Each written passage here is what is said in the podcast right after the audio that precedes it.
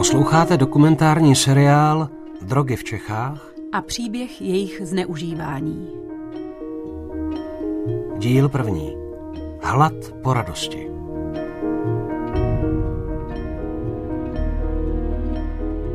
Na stěnách pokoje vidím barevné body a lesklé krystaly. A mezi nimi, fuj, lezou stovky ohromných brouků podivných tvarů. Štítím se jich, ale přesto mám nutkání je chytit. Chci je vzít do ruky, ale ruka mi prochází stěnou. Tak popisuje své halucinace 32-letý úředník Emil Tíle z Teplic po požití morfia. Také on morfium potřebuje. Zvykl si na ně po zranění, které utrpěl v první světové válce. Bicí hodiny na stěně a místo kukačky se v nich objevuje můj přítel Otto. Tak maličký, že se vejde do hodin. Hodiny bijí, o to se uklání a najednou i z hodin vylézají ti velcí šedí brouci. Československo 20. léta. Ztracená generace, ničená roky války, chce konečně žít a touží po příjemných prožitcích. Únava po letech strádání vyvolává hlad po radosti. Kokain k nám začal přicházet někdy ve 20. letech v poměrně značných množstvích z Německa, ale i třeba ze Švýcarska. Docent Miroslav Nožina, sociální antropolog, autor knihy Svět drog v Čechách. A ten se velmi rychle rozšířil ve společnosti, která byla velmi vyhladovělá po první světové válce a e, ta společnost hledala něco zajímavého, hledalo něco, něco rychlého, něco, co jí pobaví, něco, co jí občerství. Že všimněte si, začali se zkracovat sukně, začali se nosit malé kloboučky, hodně se začal hrát jazz, swing. No a do toho ten kokain velmi dobře zapadal, protože ono, když si člověk šňupnul trochu kokainu, tak déle vydržel, že jo, déle vydržel večírek, že jo, byl čerstvější, byl empatičtější. Takže to šíření této drogy bylo velice rychle a zahaj ovládla tu československou drogovou scénu a začala se pomalinku stávat tím vážným společenským problémem.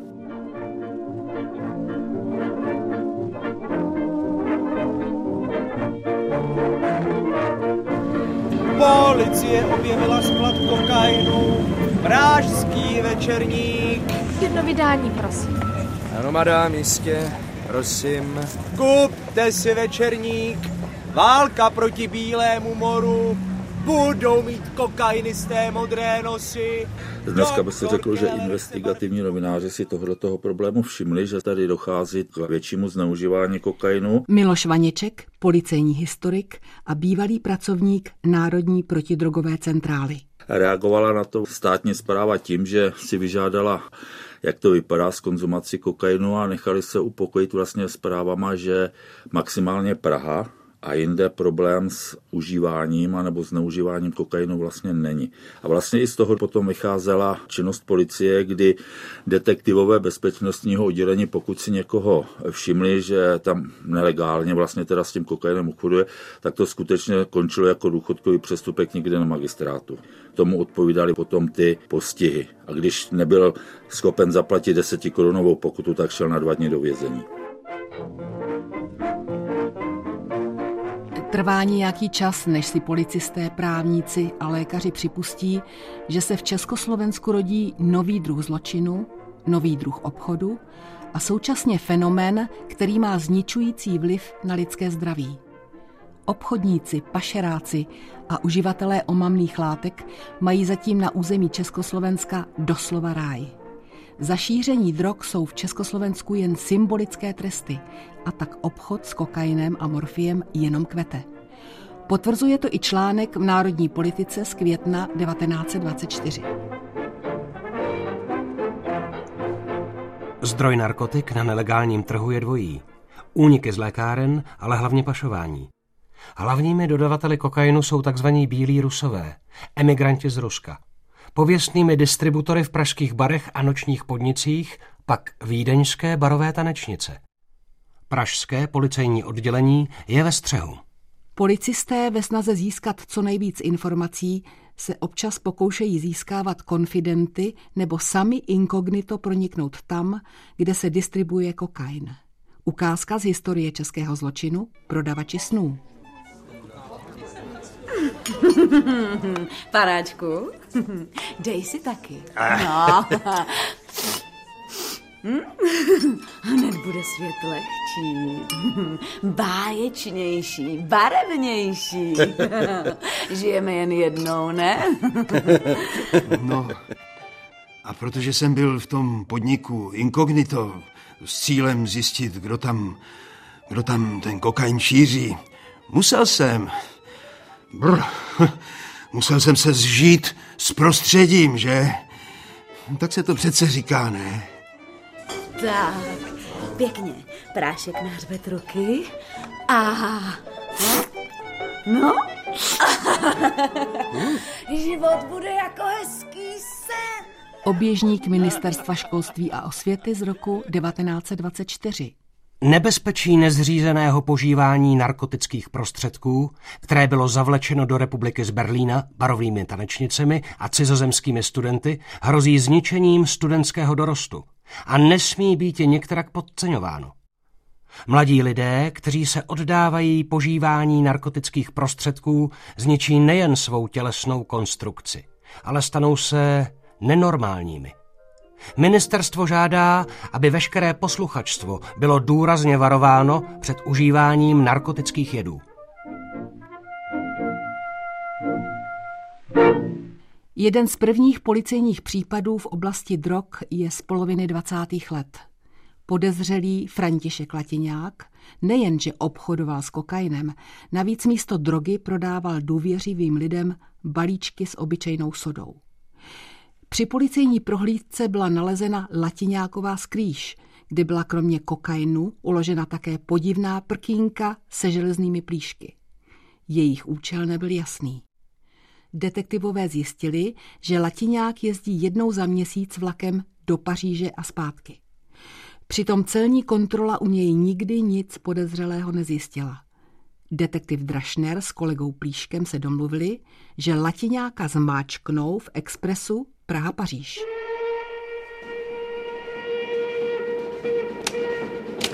Obsah kufříku, pane inspektore. Jedny ponožky, šle, košile, spotky, holení, šroubovák. A zase ty divný prkínka s železným plíškem na straně. Stejný, jako byly ty v bytě řezníka Kratochvíla. Jsou tři. A to je všechno.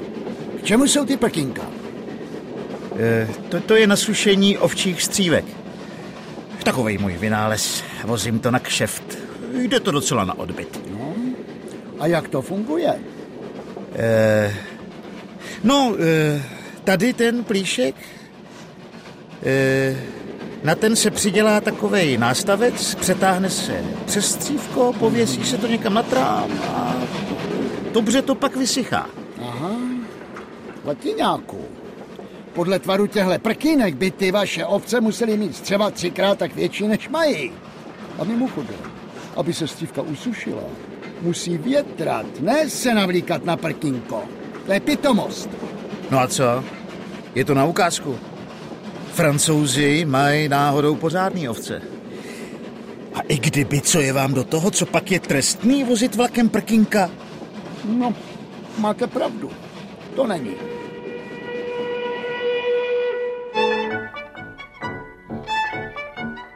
Nejde mi to do hlavy. V tom musí být nějaká finta. Přece nějaký latiňák z Prahy nepojede do Paříže s třema obyčejnýma prkinkama. Detektiv Drašner měl pravdu, finta v tom byla, ale nevěděl jaká. A tak si Express Praha-Paříž prohlédl pořádně. Pane kolego, na něco jsem přišel. Jděte na toaletu. Prosím, ale já nemusím. Říkám, jděte na toaletu. Tak. A podívejte se nahoru. Koukám. No, a, a co vidíte? Co bych viděl? Strop vidím z takových prkí... No. Je. No, to je to prkínko. Zkusíme to tady, tady na straně uvolnit. Tak. Pozor, pozor. Při, přidržujte mi to tady, tady na straně. Máte? Jo, držím ho. Helejte. Na vlas stejný jako ty, co vozí latiňák v kufru. I natřený je stejně. A za ním je volný prostor. Šikovná skrejš. Páni, stačilo je přidělat na ty pravý a přes hranice a kontroly byl latiňák čistý. Jak to vlastně skončilo, případ Latiňák? Skončil u soudu, byl stíhán pro podvod a co se týkalo pašování, tak bohužel nikdy nebylo prokázáno nebo prostě nebyl chycen takzvaně za ruku, že by do ty dutiny dával kontraband nebo ho odtamtud bral. Latiňák bohužel z toho do toho vyšel teda velice levně. Obžalovaný Latiňák je zdvinen tím, že v červenci roku 1924 lstivě předstíral, že v prodaných balíčcích se sodou bikarbona je kokain. Tím spáchal čin podvodu a odsuzuje se k osmi měsícům žaláře. A naproti tomu se sprošťuje obžaloby, že by v červenci a srpnu 1924 obchodoval s kokainem. No tak ono to souviselo s tím zákonem z roku 1923, který byl velice mírně nastaven. Tam to bylo 20 tisíc korun za obchod s drogami a v nedobytnosti tři měsíce vězení. Tohle nebylo tak špatné v tom evropském průměru. Tam spíš šlo to, to, jakým způsobem byl vlastně uplatňován potom v té soudní praxi. Eh, když se podíváme na ty nejrůznější rozsudky, tak tam se to pohybují ty, ty postihy 100 korun, 200 korun, někdy 2000 korun. Eh, takže v té obecné praxi to bylo skutečně velmi dole. Tenhle ten eh, zákon jako takový neumožňoval ani extradikci. To znamená, když se na našem území objevil nějaký významný obchodník s drogami od někud ze zahraničí a byl tady zatčen, tak ta policie ho nemohla vydat do zahraničí, protože to byl tady vlastně méně závažný trestný čin v té době. A tohle to se táhlo celým tím obdobím do roku 1938, kdy byl přijat teda nový takzvaný opiový zákon, který spoustu těchto těch věcí řešil a zpřísňoval.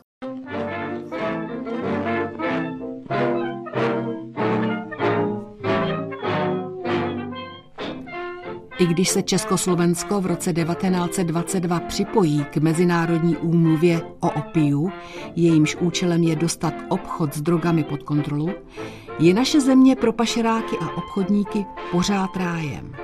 Navíc se ještě v roce 1926 oficiálně tvrdí, že u nás kokainisté a kuřáci opia téměř nejsou. Ale policejní záznamy svědčí o opaku. Z Brna do Šanghaje bylo poštou odesláno 30 balíčků morfinu. V Praze je evidováno 1420 osob, které buď kokain prodávají, nebo jsou jeho konzumenti. V seznamu je dále 628 obchodníků s omamnými jedy a v celé republice je jejich celkový počet odhadován na 1200. To už je i státním úředníkům jasné, že mají co dělat s novým typem zločinu. Museli reagovat. V roce 1928 vzniká při pražském policejním ředitelství ústředna pro potírání nedovoleného obchodu s omamnými látkami. To byl administrativní útvar, který schromažďoval informace o počtu zadržených. Byly tam zaznamenány i pohyby těch mezinárodních obchodníků na území Československa a jinak to byli vlastně detektivové, kteří když zjistili, nahlásili a vlastně ústředna vykázala. Ta ústředná jako taková to vlastní, ta kancelář, tak tam seděli tři lidé, že pokud víme, to byli detektivové Bílek, Karas a Liška. No a pak tam pochopitelně byl šéf, Rada Vaňásek, jenže velmi záhy se ukázalo, že to nestačí. Ovšem tam se objevuje spousta tedy stížností na to, že oni skutečně neměli dostatečné vybavení, takže oni na, ty, na ta místa, že těch trestných činů museli dojíždět tramvají, museli někde dojíždět autobusy, že a podobně, že nebylo to skutečně pro ně nějak jednoduchá činnost. Při pravidelném hlášení si Josef Vaňásek posteskl. Slušno podotknouti, že ústředna není vybavena vlastními výkonnými orgány a nedostává se financí.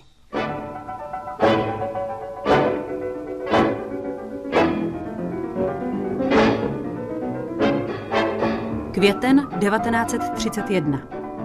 Okresní úřad v Českém Těšíně upozornil na oficiála státních drah Františka Kocourka jako na osobu provozující podloudnictví narkotiky. Říjen 1932. V Šafaříkově ulici v Praze bydlí několik prostitutek, které kokain sami užívají. Kromě toho jej prodávají mužům, kteří je navštěvují. Kokain pochází od ruského emigranta Hanami Maklera, známého mezinárodního zločince. Detektivové ústředny zadrželi v baru umyslíků Rudolfa J. právě v okamžiku, kdy předával jednomu muži dávku kokainu. Pak byl podroben prohlídce bar, kde bylo pod krytem klávesnice pianina nalezeno 11 balíčků kokainu. V jakém prostředí se rozšiřoval ten kokain hlavně? Eh, on se rozšiřoval v poměrně širokých, širokých vrstvách. Tam na jedné straně máme umělce, Například se to šířilo velmi kolem v oblasti filmových ateliérů, mezi divadelními umělci, po kabaretech, rozširoval se po zábavních podnicích, ve spoustě pražských restaurací. Byl někdo nějaký člověk, ať už šatnář nebo číšník, který po tajmu vlastně díloval kokain, ale šířil se i prostě mezi obchodními cestujícími, mezi lidmi, kteří byli pod nějakým tlakem ředitele společnosti, ale i mezi kokainisty se objeví automechanici, lidé ze spodních vrstev společnosti, z té takzvané gal galérky, prostitutky a podobně. Takže ta sociální sféra byla poměrně značná, kde, kde, byl, kde se uplatňoval. V roce 1924 vznikla písnička s názvem Kokain, kterou v 21. století oprášila skupina Šlapeto. Kdo nešňupe dneska hlínu, ten hoduje kokainu, šňupe ho a vidí svět, samou lásku samej květ. Když je někde pivo brinda, tak se kokainská převindá. Šňupeme se a máme hned pivo jako malvast, jako med. A kokain, a kokain, a to je safra moc fajn. A kokain, a kokain, je moc fajn kokainem experimentovali takové osobnosti českého filmu jako Lída Bárová, Ljuba Hermanová nebo Adina Mandlová. Mnoho herců 20. a 30. let kokainu zcela propadlo a nebyli schopni bez něj tvořit. Silným kokainistou byl například Hugo Haas. Adina Mandlová vzpomíná. Haas se s narkomanií nijak netajil. Každý o tom věděl. A když měl občas záchvat beznaděje a melancholie, Všichni jsme věděli, že nemůže sehnat kokain. Prodej obvykle zprostředkovával vrátný v Hunkově restauraci. Později se zjistilo, že když neměl dost kokainu, škrábal ze stěny omítku a přisypával ji do drogy. Směs ovšem prodával stejně draho jako čistý kokain. Už je pozdě píseň končím, proto si hned někam skočím, kde se řádně na šňupu než zalezu do klubů. A kokain, a kokain, a to je safra moc fajn. A kokain, a kokain, je moc fajn. Velice zajímavým dokumentem o narkomanech té doby jsou záznamy z archivu psychiatrické léčebny v Opavě. Jsou to chorobopisy zdejších morfinistů do roku 1928. Délka trvání závislosti u jednotlivců byla vždy víceletá a na jejím počátku stálo vždy regulérní podávání morfinu jako léku proti bolesti. Následně si na morfin pacienti zvykli a žádali jej ve stále větších dávkách. Odvykací pobyty absolvovali morfinisté v Opavě jednou až dvanáctkrát. Trvali zpravidla několik měsíců. V detoxikačních fázích jsou abstinenční příznaky mírněny poklesávajícími dávkami morfínu po dobu jednoho až pěti týdnů za současného podávání hypnotik. Pacientům je ordinován klid na lůžku a teplé koupele. Problémy obvykle začínají po detoxikaci. Nemocní vycházejí s ošetřovatelem na vycházky, třeba na pivo. Sami chodí po soukromých návštěvách a do divadla – Návrat do léčebny taxíkem často až o půl třetí v noci. Několika týdenní léčba je znehodnocena tím, že si pacienti drogy znovu opatřují v lékárnách. Situaci charakterizuje i záznam primáře Felkla při propouštění pacienta Tannhausera. Ten na konci léčby prohlásil. Mé čestné slovo, pane doktore, že po morfiu už nikdy nesáhnu. Snad po něčem jiném.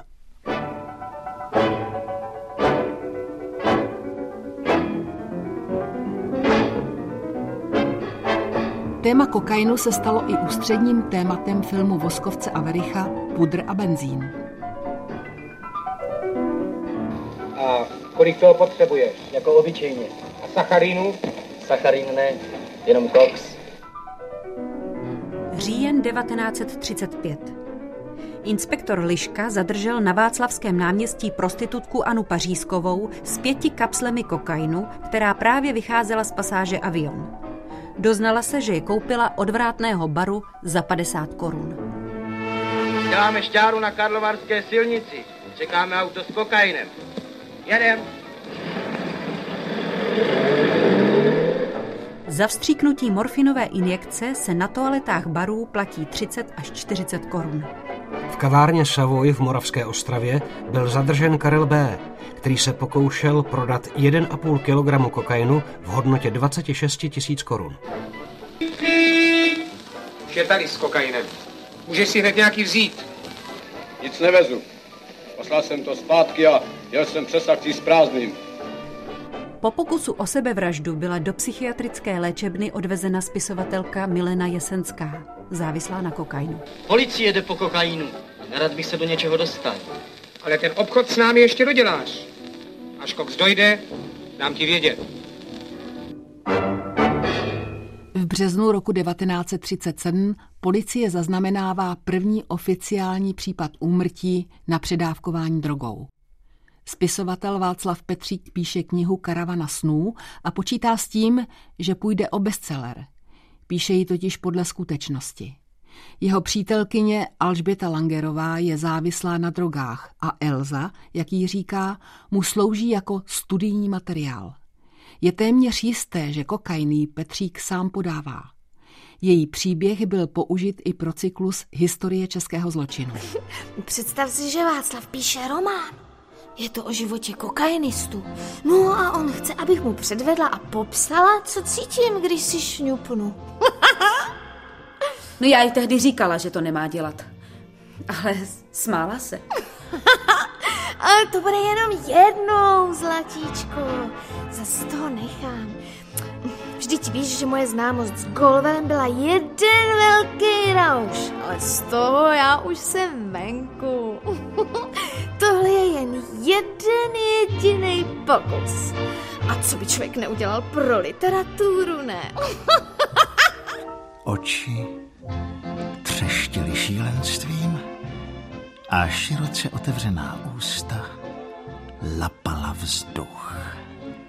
Z koutků jí tekla bílá pěna.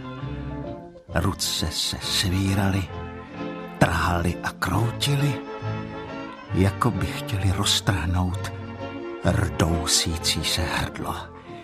Jako by chtěli přervat obětí koho si neviditelného. Ten neviditelný byl však silnější. Bezpečnostní, vrchní komisař Borkovec. Ano, kde? Borůvkovo sanatorium Legerova ulice. Rozumím. Jedeme tam.